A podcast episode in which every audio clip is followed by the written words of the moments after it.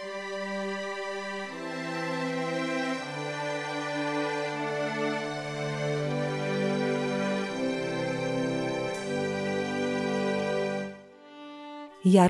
Bán Ježišové podobenstvá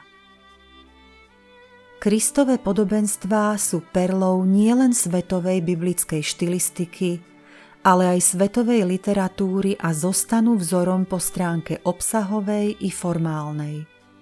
Sú to obrazy zo života alebo prírody, ktoré Ježiš Kristus použil na zobrazenie alebo vysvetlenie nadprirodzenej pravdy – sú ako zrkadlá, v ktorých vidíme Božiu pravdu tak, ako je a pomocou ktorých začíname chápať pravý zmysel pravdy, ktorá je ináč ťažko zrozumiteľná. Preto aj Matúš píše, toto všetko hovoril Ježiš zástupom v podobenstvách. Bez podobenstva im nehovoril nič, aby sa splnilo, čo predpovedal prorok. Otvorím svoje ústa v podobenstvách Vyrozprávam, čo bolo skryté od stvorenia sveta. Matúš 13, 34, 35 pre porovnanie Žalm 78, 2. Ak nám teda Kristové podobenstva podávajú pravdu, bolo by škodou, ak by sme ich nepoznali. Vyučovací cyklus Ježišové podobenstva Jaroslava Bána je rozdelený do 18 podobenstiev – pre vás, milí poslucháči, ktorí ich budete počúvať v podaní autora, nech padnú do dobrej zeme. Matúš 13, 8 Milí poslucháči a priatelia Rádia Pokoj, pozývame vás počúvať vzdelávací cyklus Jaroslava Bána o podobenstvách. Dnes si môžete vypočuť predposledné podobenstvo o talentoch – Prajeme vám ničím nerušený a požehnaný čas.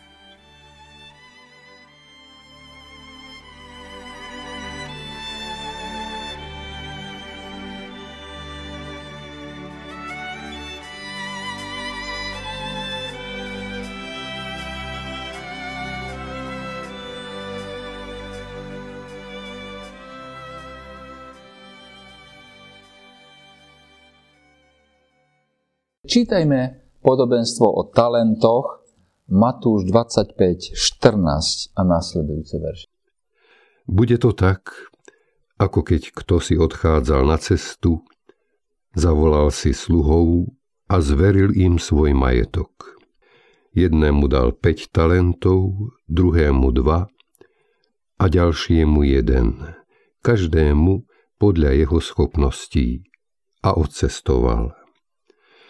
Ten, čo dostal 5 talentov, šiel, obchodoval s nimi a získal ďalších 5. Podobne aj ten s dvoma získal ďalšie dva. Ale ten, čo dostal jeden, odišiel, vykopal jamu a peniaze svojho pána ukryl. Po dlhom čase sa vrátil pán týchto sluhov a začal s nimi účtovať.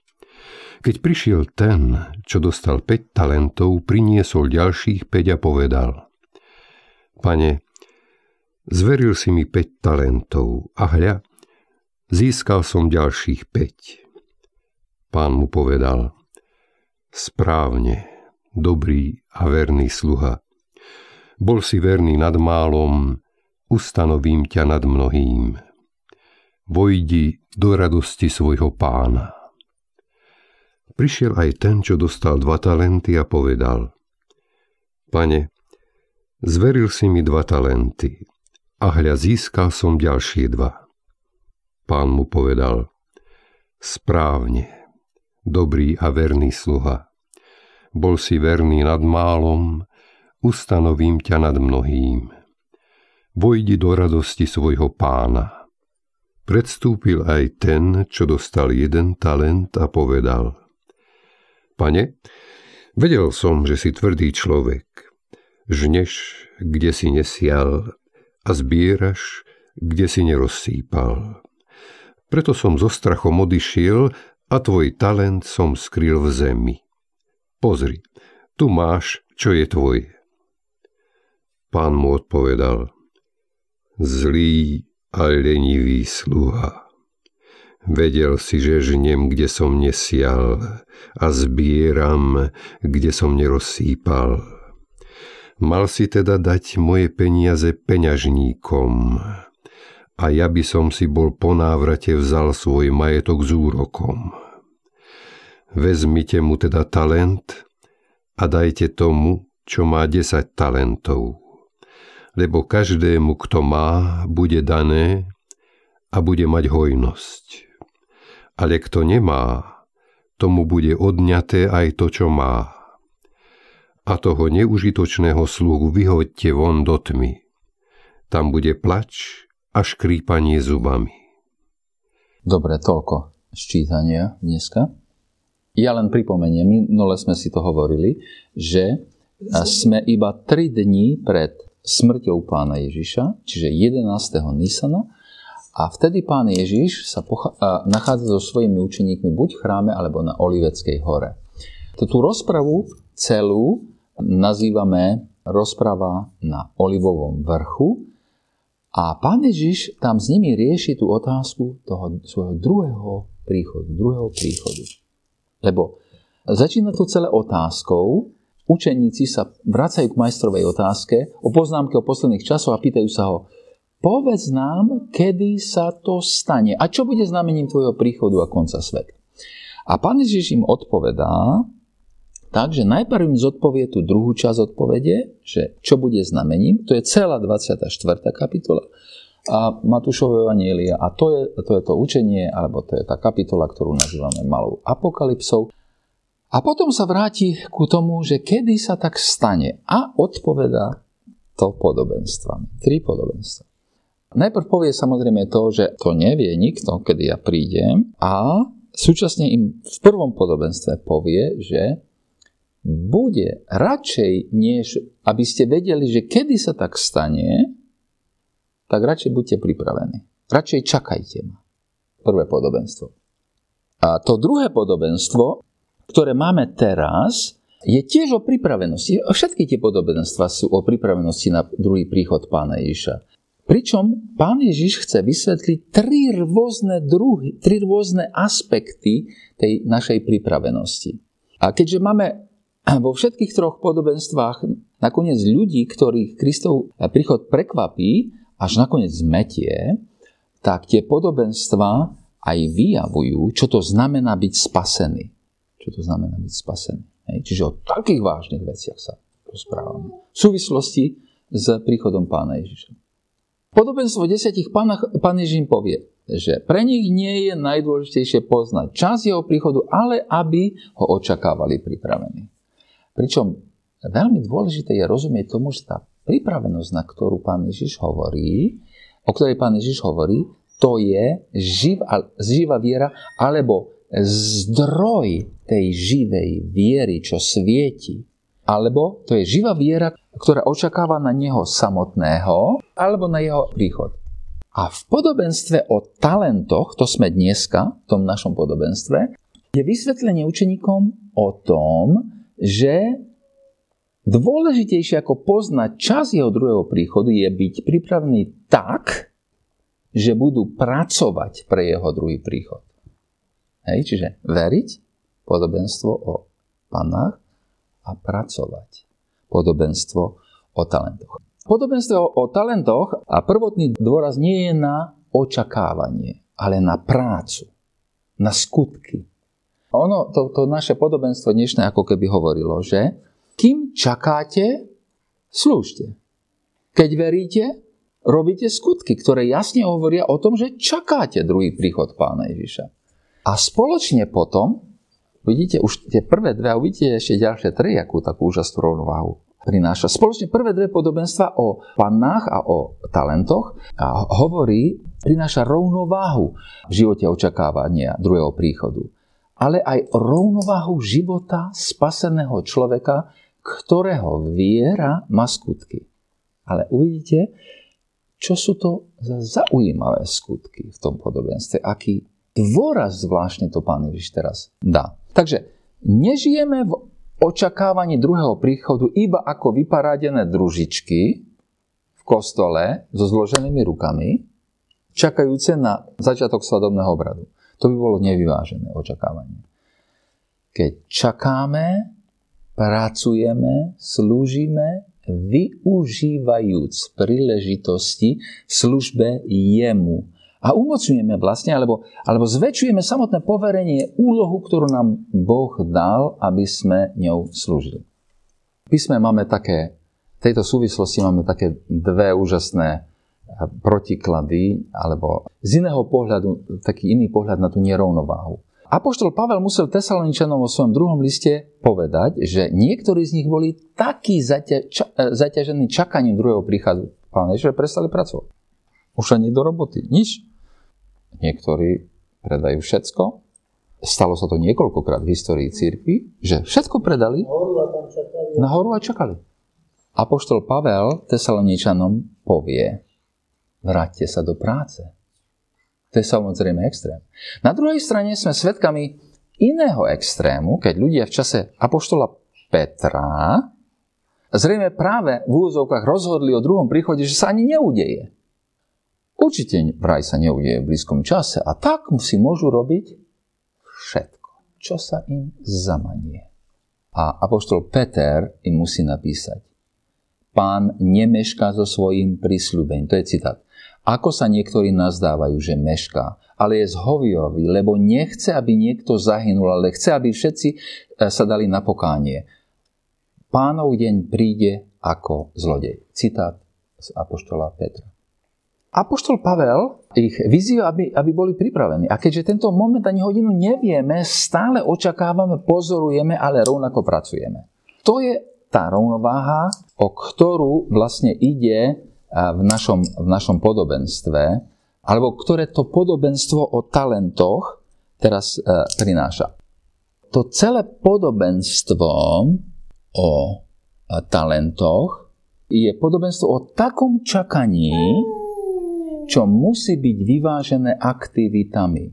Naše čakanie je preto také čakanie, čo maximálne využije príležitosti a privilégia, ktoré sú nám poskytnuté pánom. Uvidíte prečo. Všimnite si, že nehovorím, že využijeme svoje schopnosti, ale príležitosti, privilégie. A už je ponímanie, ne, to naše podobenstvo je podobenstvom o, o využívaní duchovných príležitostí. Tri veci by som chcel z toho podobenstva. To podobenstvo samozrejme všetci poznáme však od malička. Tri veci z toho podobenstva by som chcel pre maximálne využitie príležitosti a privilégií, ktoré sú nám poskytnuté, poskytované, potrebujeme vedieť niekoľko vecí, ktoré komunikuje toto podobenstvo. Potrebujeme vedieť alebo rozpoznať obdarovanosť, ktorú dostávame. To je to prvé. Potrebujeme rozpoznať zodpovednosť, s ktorou máme reagovať na obdarovanie. A po tretie, rozumieť, alebo potrebujeme rozumieť účtovaniu, ktorému čelíme. Obdarovanie, naša reakcia a potrebujeme roz, e, rozumieť účtovaniu, ktorú, ktorému čelíme. Takže týmito, e, cez tieto tri body sa pozrieme na toto naše podobenstvo. Dobre, takže najprv potrebujeme jasne rozpoznať obdarovanosť, ktorú dostávame. Všimnite si, ako sa toto podobenstvo začína. Ako sa ono začína? Lebo bude tak, ako čo istý človek, ktorý odchádzal na cestu, povolal svojich sluhov a odovzdal im svoj majetok. Jednému dal 5 talentov, a jednému 2 a jednému jednu, každému podľa jeho vlastnej možnosti. A odcestoval. Pán si povoláva ľudí, ktorí sú v kráľovstve. Pán ich pozná, chápe ich a oni poznajú jeho. My tu máme preložené, že hrivný, ten povodine je talent. Ty máš aký preklad? Ty máš talent. A tie nové preklady ešte hovoria, že podobenstvo o taškách plných zlata. Lebo tak by sa to malo naj... To bolo toľko majetku. Za chvíľu sa k tomu dostaneme. Ale povodenie je talentos, hej, a ten verš 15. Danko v tvojom preklade? Jednému dal 5 talentov, druhému 2 a ďalšiemu 1, každému podľa jeho schopnosti. No, toto je v pôvodine. podľa, každý dostal podľa svojich schopností. Pán sa na nich pozrel a vedel, tomu nesmiem dať 5 talentov, lebo tento nezvládne. Ten má také schopnosti mentálne a neviem jaké, že ten potrebuje dostať len jeden talent. Hej? To je strašne dôležité. Rozumiem. Čiže talenty nie sú schopnosti. Církev bude vždy mať ľudí s rozličným obdarovaním. Pričom pán cirkvi dobre pozná obdarovanie svojich alebo schopnosti svojich e, služobníkov, pozná ich zručnosti a rozdeľuje im to, o čom sa dozmieva, že sú schopní správne zvládnuť. To musíme dávať pozor na to, aby sme rozumeli. To rozdelenie talentov sa deje podľa Božieho zámeru a už s Bohom už dopredu Bohom rozdelenými schopnosťami. Čiže Pán Boh ti dá toľko svojich talentov, svojho zlata, svojho majetku, koľko odhadol, že máš schopnosti. Od toho, čo má väčšie schopnosti, tomu daruje viac.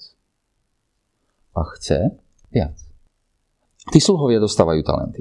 Talent v dobe pána Ježiša bola váhová miera, čiže to je váha. To je váhová miera prebratá od Babylončanov a predstavovala asi 30 kg váhy. 30 kg to bolo. Bola to komerčná miera a hodnota talentu záležala od, od toho, čo ten talent vytváralo. Použitie toho slova znamenalo označenie váhy drahého kovu a hodnota bola samozrejme rozdielna od toho, či to bolo 5 talentov zlata, alebo 5 talentov striebra, alebo 5 talentov medi. Hej? Ale keďže tu hovoríme o majetku, lebo náš text nám jasne hovorí, že majetok, svoj majetok, svoje peniaze rozdieloval, a, rozdieloval a pán, sa zrejme jedná o zlato, jak to tie moderné, pre, moderné preklady už dnešné hovoria, že to je podobenstvo o taškách zlata. V prípade, že sa jedná o 30 kg zlata, tak hodnota toho jedného talentu je obrovská. Proste obrovská hodnota. Pre výklad podobenstva je veľmi dôležité porozumieť, že to nie sú schopnosti tých sluhov. Talenty im pán zveril podľa ich schopností, podľa ich už darovaných schopností. Takto čítame v tom 15. verši. A je to teda obdarovanie príležitosťami pre využitie už im darovaných schopností. Ešte raz talenty v našom podobenstve znamenajú obdarovanie príležitosťami. Teda je to obdarovanie príležitosťami, aby mohli využiť darované schopnosti. A sú to teda okolnosti života, do ktorých pán stavia svojich služobníkov a výsady, privilégia, ktoré im udeluje. Prvý sluha dostáva 5 talentov, druhý 2 a tretí 1. A verím, že samotné čísla nie sú podstatné. Čísla môžu byť od, odlišné, ale dôležité je rozumieť tomu, že, že zobrazujú niečo obrovské, niečo oveľa menšie a niečo uprostred. Niečo obrovské, niečo oveľa menšie, ale tiež veľ, veľkánsku hodnotu a niečo uprostred. To je zmysel toho 5, 2, 1. Vo všetkých prípadoch je to ale veľká či významná hodnota, ktorou sú obdarovaní tí sluhovia. Je to obraz rozdielnej duchovnej kapacity a rozdielných duchovných výsad a rozdielnej duchovnej zodpovednosti aj v zmysle postavenia a duchovných príležitostí. A je to ale aj obdarovanie v zmysle spoločenského postavenia, či majetku, ktorý je nám zverený. A tá naša rozdielnosť je Boží stvoriteľský zámer a nie v tom nič nespravodlivého. Každý jeden z nás sme iný a rozdielný. Tak je to v poriadku. Každý jeden však máme obdarovanie, ktoré samo o sebe predstavuje velikánsku hodnotu. Tak to je to prvé. Musíme porozumieť, že sme obdarovaní obrovskými, velikánskymi príležitosťami, aby sme využili schopnosti, ktoré nám pán dáva. A príležitosti sú buď spoločenské postavenie, peniaze, to, kde nás pán Boh postavil do práce, to, kde máme možnosť svedčiť, čo máme možnosť robiť a podobne. Tak to je to prvé. Ešte treba dodať, hej, že, že v našom podobenstve ten, kto rozdeľuje, je jasne Pán Ježiš. Hej. Pán Ježiš rozdeľuje tie e, talenty. A je to on, ktorý v úvozovkách odcestoval, aby sa vrátil a účtoval, aby sa pozrel po dlhom čase, ako s jeho majetkom obdarovaním hospodárili jeho sluhovia. Tá druhá časť posolstva, čiže prvá časť, rozumieme obdarovaniu. Každý z nás sme boli obdarovaní veľkými príležitosťami, aby vlastnosti, aby schopnosti, ktoré nám Pán Boh už dopredu dal, sme mohli využiť. Tá druhá časť posolstva, podobenstva upozorňuje na to, že potrebujeme rozpoznať zodpovednosť, s ktorou máme reagovať na to naše obdarovanie. Ako reagovať na to, že každý máme rozdielne obdarovanie? Ako naložiť s veľkou hodnotou príležitosti, čo sú nám darované. Keby sme to náhodou nevedeli, tak v podobenstve, ktoré sa nám snaží pomôcť našou prípadnou ignoranciou, neznalosťou, vidíme sluhov, ktorí skutočne milovali svojho pána. Tí prví dvaja milovali svojho pána, však ten, čo získal 5 a ten, čo získal 2. Oni si povedali zrejme niečo takéto. Ja to teda budem teraz parafrázovať. Dostal som 5 talentov, dostal som 2 talenty. Wow, tu je moja príležitosť ukázať môjmu pánovi, ako ho veľmi milujem. Tu je moja príležitosť skutočne investovať svoj čas, svoju energiu, svoje zmyšľanie, svoju prácu, aby som pánovi vrátil to, čo mi dal. Tu je moja príležitosť ukázať mu, že má pravdu, ak mi dôveruje. Viem, čo očakáva môj pán a ja chcem žiť podľa toho. To je v kocke vystihnuté to, čo asi títo dvaja prví robili. Podobenstvo nám, nám nehovorí, čo ten sluha s tými piatimi alebo s tými dvoma talentami urobil. Možno, že kúpili pole, zveladili ho, obrábali a pestovali plodiny, čo veľmi vynášali. Možno kupovali a predávali a, a obchod tak dobre vynášal, a možno začal spodnikať niečím e, netradičným, čo na počudovanie vynášalo. Možno investoval do perspektívnej veci a tá investícia mali veľmi dobrú návratnosť. Nevieme, čo tí sluhovia, čo ten sluha robil s tými peniazmi, lebo v našom texte je použité len veľmi jednoduché slovo. Že s nimi obchodoval, ale v pôvodne je, že s nimi pracoval. Pracoval s nimi. Podnikal. Tak by sme možno, že najlepšie to vedeli preložiť. Jednoducho s nimi pracoval. Nevieme, čo eh, síce robil, ale vieme, čo dosiahol. Získal ďalších 5 talentov. Zdvojnásobil peniaze svojho pána. A to ukazuje na maximálnu zodpovednosť. O tej hovoríme teraz. Na maximálny záväzok. To je strašne dôležité posolstvo, ktoré chce nám pán týmto podobenstvom komunikovať v maximálnej miere potrebujeme využiť duchovné privilégia a v maximálnej miere využiť svoje duchovné príležitosti.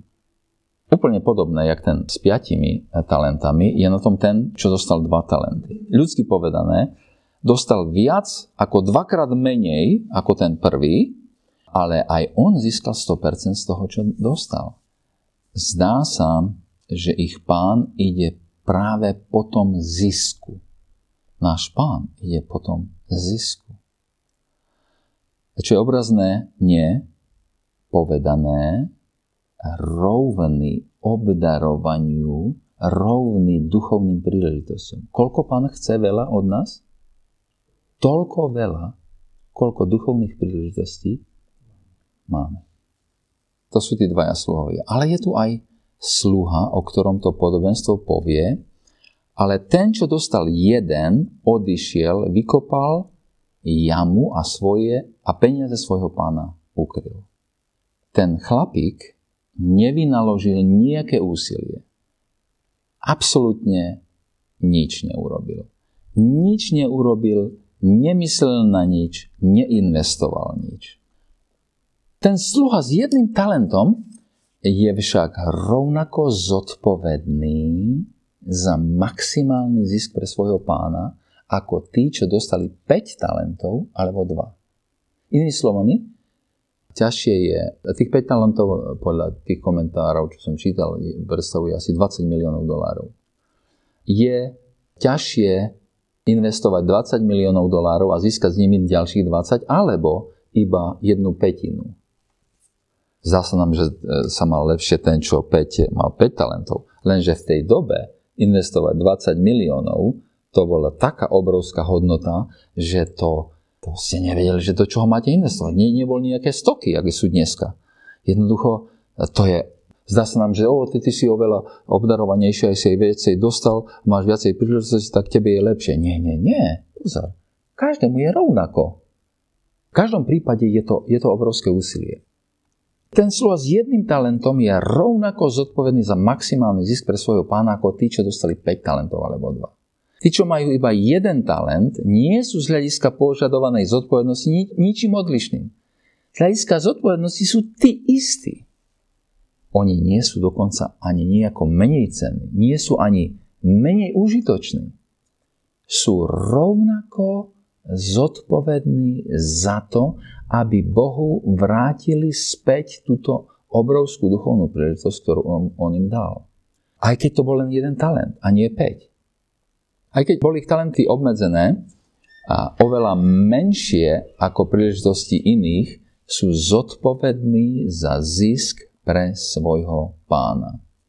A pán poukazuje na to, že pochybenie toho, na pochybenie toho s tým jedným talentom iba, môže sa nám zdať, že on má veľmi obmedzené privilégia, ale pán nám dáva vedieť, že peklo je pre ľudí, čo nevyužijú aj obmedzené obdarovania. Osoba vystavená evanieliu je neospravedlniteľná, ak nevyužíva jej darované obdarovania príležitosti. To je samozrejme strašne ťažká vec toho nášho podobenstva. S tým e, sa potrebujeme všetci popasovať nejako. Dostali sme obdarovania, duchovné príležitosti, výsady. Vyrastali sme napríklad v kresťanských rodinách, alebo ešte chodili sme do zhromaždenia, v ktorom sa káže super Božie slovo a sme obdarení aj peňažne a môžem venovať ďalšie príležitosti, ktoré máme. A všetky tieto veci máme, alebo všetky tie veľké obdarovania máme zatiaľ, čo náš pán je preč. Poskytol nám síce odlišné úrovne možnosti privilégie, ale chce maximálnu návratnosť, zisk z jeho prí, príležitosti, ktoré nám poskytol. Maximálnu to znamená, že rovnú príležitostiam, ktoré sme dostali. A buď mu vrátime zisk, čo bude rovný našej obdarovanosti, alebo naše obdarovania budú premárnené, nevyužité a nebude z nich nejaký zisk pre nášho pána. To je, to je ťažká druhá lekcia z toho podobenstva.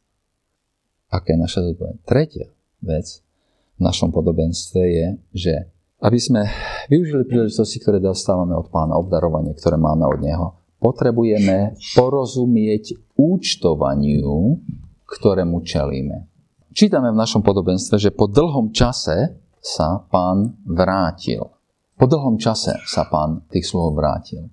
Slovo pre účtovať tu na v tomto našom texte alebo v pôvodine je komerčný výraz a, a znamená porovnať účty.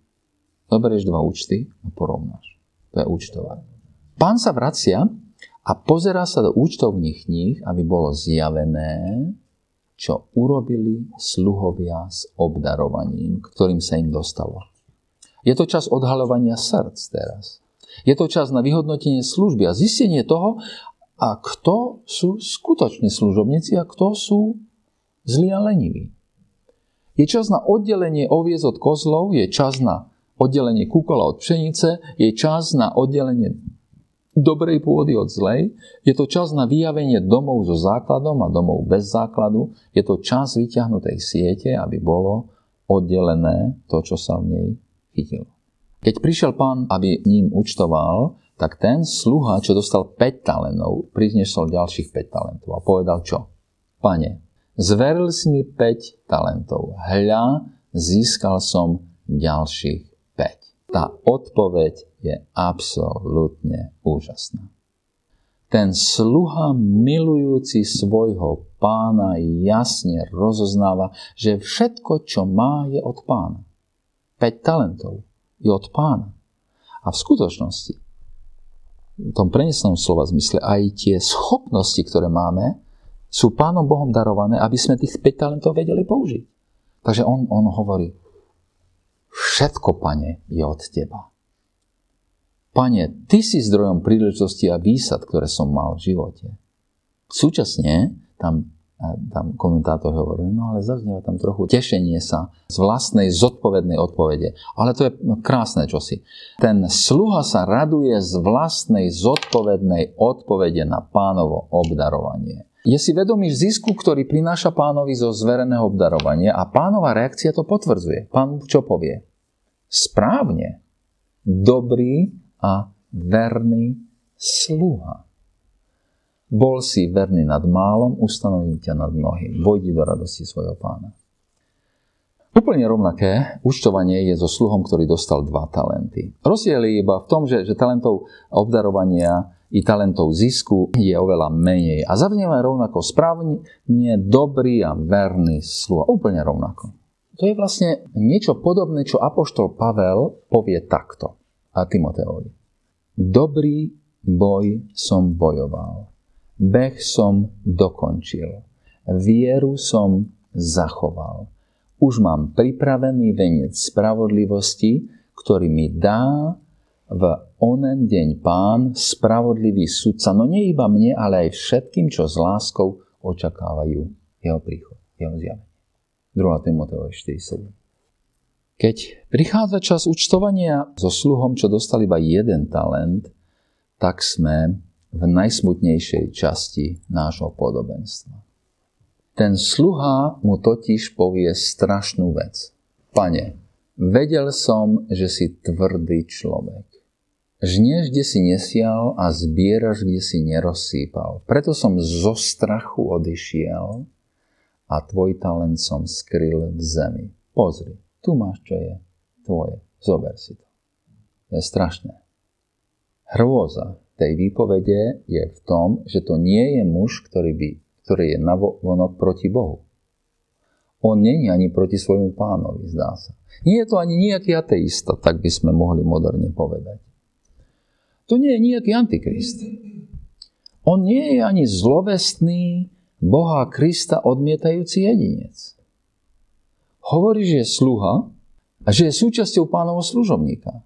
Dokonca ten chlapík ani nerozhadzuje majetok svojho pána ako ten nespravodlivý správca z Lukáša 16. Nechce majetok utrácať v hýriom živote ako marnotratný syn z Lukáša 15. Dokonca sa nechová ani ako ten nemilosrdný sluha z Matúša 18 on len v úvodzovkách s pánovým majetkom nič nerobí.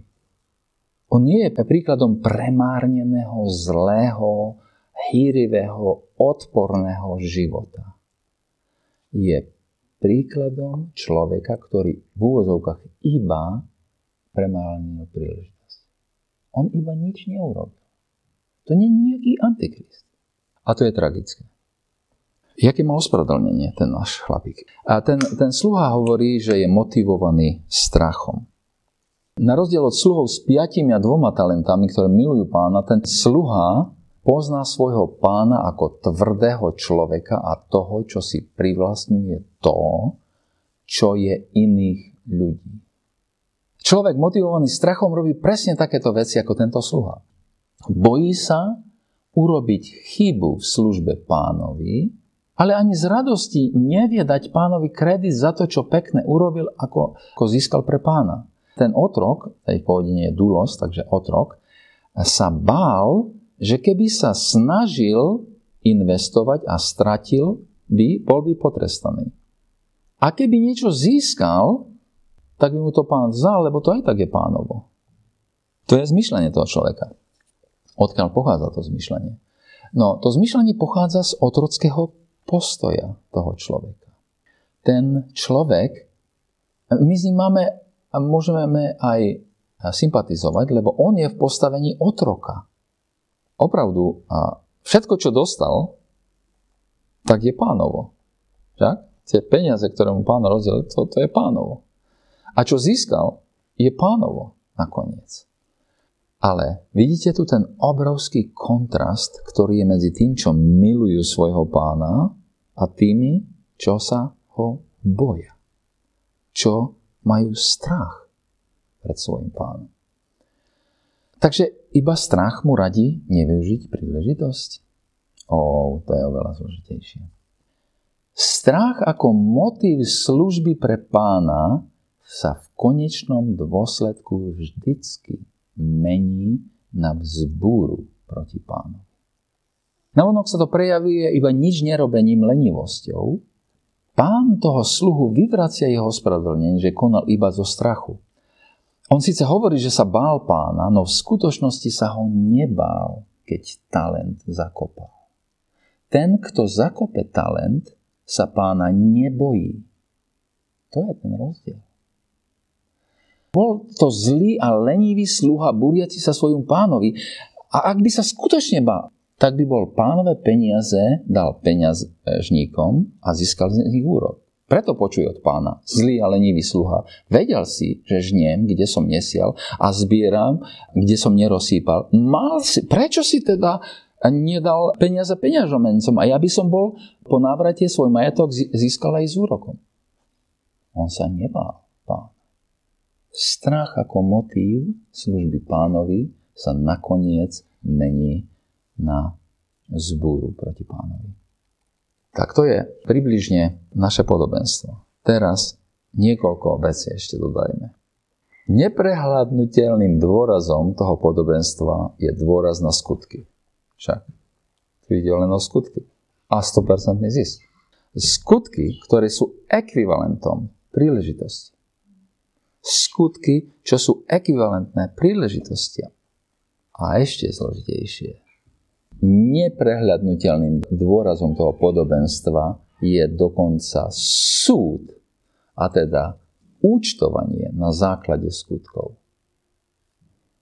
A tento dôraz je veľmi znepokojujúci pre kresťanov, čo nechcú nič iné počuť, akurát to, že spasenie je zo samotnej viery. A v našom podobenstve je účtovanie založené na posúdení toho, čo ten, ktorý sluha urobil, ako využil príležitosti, ktoré mu pán daroval. Aby sme sa nedoplietli, potrebujeme rozumieť, že to naše podobenstvo je súčasťou troch podobenstiev o posledných veciach. A predchádza mu podobenstvo o desiatich pannách. Tam je dôraz na verné očakávanie príchodu ženicha, pričom pripravené tých e, družičiek je meraná tým, že majú zdroj pre svetla ich živej viery. Že majú živú vieru. Že sú spasení živou vierou. Dôraz je tam teda v tom podobenstve predchádzajúcom, ktoré predchádza naše podobenstvo, je e, živá viera, čo verne očakáva svojho pána. A podobenstvo o talentoch doplňa to, o akú vieru sa jedná, keď očakávame spasenie, keď očakávame druhý príchod pána Ježiša. Nejedná sa o mŕtvu, ale živú vieru. Mŕtva viera nikoho nespasí, nikto s takou vierou neobstojí pri tom finálnom účtovaní. A tuto teraz je podobenstvo pána Ježiša úplne zhodné s tým, čo napíše brat pána Ježiša, apoštol Jákob. A on povie toto. Čo osoží moji bratia, ak niekto hovorí, to je citát, že má vieru, ale nemá skutky. Či ho môže taká viera spasiť? Tak aj viera, ak sa nedokazuje skutkami, sama o sebe je mŕtva. Jakob 2. kapitola. Znamená to teda, že nakoniec sme aj tak spasení skutkami? Vôbec nie.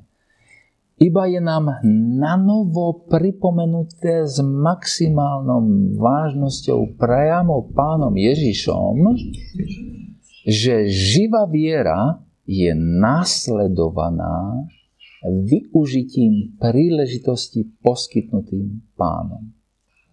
Všimnite si, že tu teraz nehovoríme o tom, že by to boli nejaké skutky, ktoré by sme teraz my išli nejako konať, alebo z vlastnej síly, alebo nejako. Lebo tie talenty sú čie peniaze, to je čí majetok. To je pánov majetok. Inými slovami, to je presne to, čo apoštol Pavol povie, že on pôsobí aj chcenie, aj čin. On dáva aj vieru a on dáva aj talenty, obdarov. On, on dáva obdarovanie a potom príležitosť na to, aby sme tú vieru ukázali v praxi. Aby sme ju žili. Aby sme zvestovali využitím príležitosti to, že čakáme skutočne pána Ježiša Krista. Inými slovami, že živá miera je nasledovaná využitím príležitosti poskytnutým pánom. Nie sme teda ospravedlňovaní skutkami, to naše podobenstvo hovorí, ale ak nemáme skutky, nie sme ospravedlňovaní. Nie sme ospravedlňovaní skutkami, ale keď nemáme skutky, nie sme ospravedlňovaní. To je to, čo naše podobenstvo hovorí. Ten sluha, čo dostal iba jeden talent, nebol súdený za to, že nezískal toľko veľa talentov, jak tí, čo dostali dva alebo, alebo päť bol súdený za to, že nevyužil to, čo, čo Boh mu dal, čo dostal. Nevyužil milosť. Pánov talent mu bol nakoniec na nič. Skrýl svoj talent do sebe a za to bol odsúdený. Kde je v tom podobenstve o talentoch evanielium? Kde je v tom podobenstve o talentoch radosná zväz? Ten základný problém sluhu s jedným talentom je jeho strach ako motivácia služby pánovi. Ten strach je ale iba vonkajším prejavom toho, ako pozná svojho pána. Ten sluha nepozná svojho pána intímne, zblízka. Kto totiž pozná pána Ježiša iba ako otrokára, prísneho otrokára, tak v skutočnosti ho vôbec nepozná. Radosná zväzť o pánovi je tá, že áno, je to pán. Je to pán pánov a kráľ kráľov, ale súčasne, že je to pán, čo miluje svojich služobníkov. Že je to pán, čo dáva svoj život za nich. Že je to odpúšťajúci pán, plný milosti a lásky. Je to pán, čo nielen odpúšťa zlíhanie v nevyužití príležitosti, on dáva novú a novú príležitosť, v ktorej budeme mu môcť opetovať jeho lásku. Evangelium je v tom, že slúžime pánovi, čo dáva úplne iný motív pre službu jemu. Je to pán, čo premienia srdce svojho služobníka tak, že mu dáva novú identitu, ktorou je identita milovaného dieťaťa, a už nemusíme byť iba otroci, čo musia slúžiť prísnemu otrokárovi z povinnosti. Sme Božie deti, čo mu slúžia s láskou a jeho lásku opetujúci služobníci. A takíto služobníci chcú využiť s radosťou každú jednu duchovnú príležitosť im darovanú. Nech je tak pravda pri nás.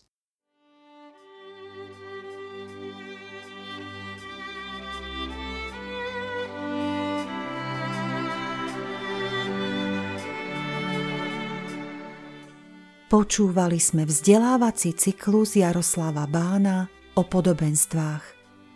Zajtra v rovnakom vysielacom čase vás pozývame vypočuť si posledné podobenstvo o pokání.